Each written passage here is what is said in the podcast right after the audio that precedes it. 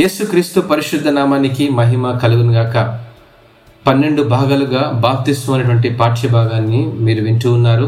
చివరి భాగము బాప్తిస్వము లేకపోతే పరలోక ప్రవేశం లేదా ఈ యొక్క ప్రశ్నకు సమాధానాన్ని ఈ యొక్క పాఠ్యభాగంలో అధ్యయనం చేసుకుందాం. బాప్తిస్వం అనేది యేసు ప్రభు ఇచ్చిన నియమాలలో ఒకటి. బాప్తిస్వం కంటే ప్రాముఖ్యమైనది మన పాపములను ఒప్పుకొని విడుదల పొందడం.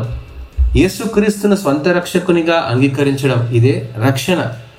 క్రైస్తవ విశ్వాసానికి రక్షణ సంచకరువు లాంటిదండి. పరలోక రాజ్యం చేరాలంటే రక్షణ అనివార్యం. రక్షణ అనుభవం లేకుండా పరలోకం చేరుకోవడం అసాధ్యం.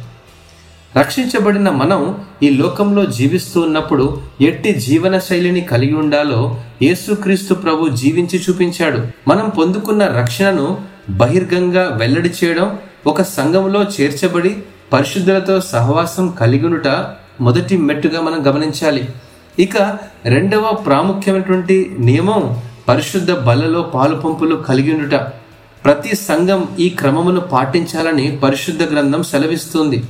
పరిశుద్ధ బలలో పాల్గొనుట అనగా పూర్తిగా క్రీస్తును అనుసరించుటయే. ఆయన శిలువలో సైతం పాలు పంపులు పొందుటయే. క్రీస్తు వారు చూపిన ఆత్మీయ మాదిరి మనకెంతో అవసరమైనదని ఇక్కడ గమనించాలి. అది యేసు క్రీస్తు మన కొరకు ప్రతిష్ఠించినటువంటి మార్గము అనగా నూతనమైనది జీవము గల్లది అని మనము గ్రహించాలి. ఈ మాటలు హెబ్రిలకు రాసిన పత్రిక పదియవ అధ్యాయము పంతొమ్మిదవ వచనంలో మనం గమనించగలమండి. జీవమార్గం అనుసరించి చూపించిన యేసుక్రీస్తు వారే బాప్తిసమిచ్చి యోహాను దగ్గరికి యోర్ధన్ నదికి రావడం మనం గమనించుకోవాలి. అంటే అప్పుడే కదా లోక పాపములను మోసుకొని పోవు దేవుని గొర్రెపిల్ల బాప్తిస్వం పొంది పరిశుద్ధాత్మ చేత అభిషేకించబడింది.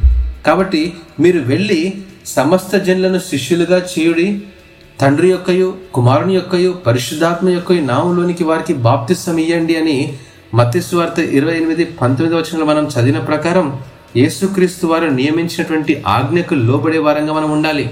కాబట్టి సంఘం దీన్ని కోరుతుంది? అయితే బాప్తిస్వము యేసుక్రీస్తు సంఘంలో చేర్చబడటకు మనం పొందుకునేటువంటి అర్హత పరలోక రాజ్యం చేరాలంటే రక్షణ ఒక్కటే మార్గం. రక్షించబడిన మనం క్రీస్తులో అనుదినం వృద్ధి చెందాలంటే సంఘంలో సహవాసం కలిగి ఉండడం అత్యంత అవసరం. చివరిగా బాప్తిస్వం అనే ఆచరణ మూలమేమనగా యేసు క్రీస్తు ప్రభువును సంతోషపరచడమేనండి. మరణానికి చేరువలో ఉన్నప్పుడు శిలువపై దొంగ తన పాపములను కప్పుకోక ఒప్పుకున్నాడు. రక్షణ పొందుకున్నాడు కాబట్టే బాప్తిష్టం లేకుండానే క్రీస్తుతో కూడా పరదేశంలో ఉండే భాగ్యాన్ని పొందుకున్నాడు.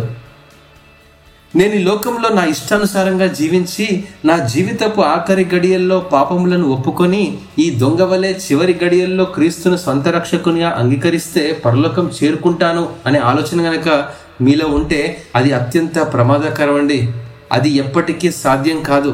రక్షణ అనుభవం లేకుండా పొందుకునే బాప్తిస్వం వివాహాల కోసం పొందుకునే బాప్తిస్వం తెలిసి తెలియని వయసులో పొందుకునే చిలకరింపు ఇవన్నీ పరలోక రాజ్యం చేర్చలేవు.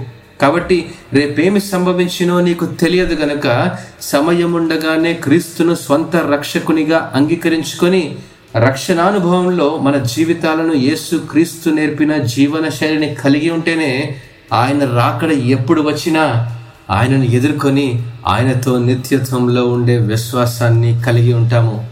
ఈ విధంగా యేసు క్రీస్తు ప్రభును సంతోషపరిచే జీవితం జీవించుటకు ప్రయత్నం చేద్దామా? దేవుడు మీ అందరినీ దీవించి ఆశీర్వదించినగాక. ఆమెన్.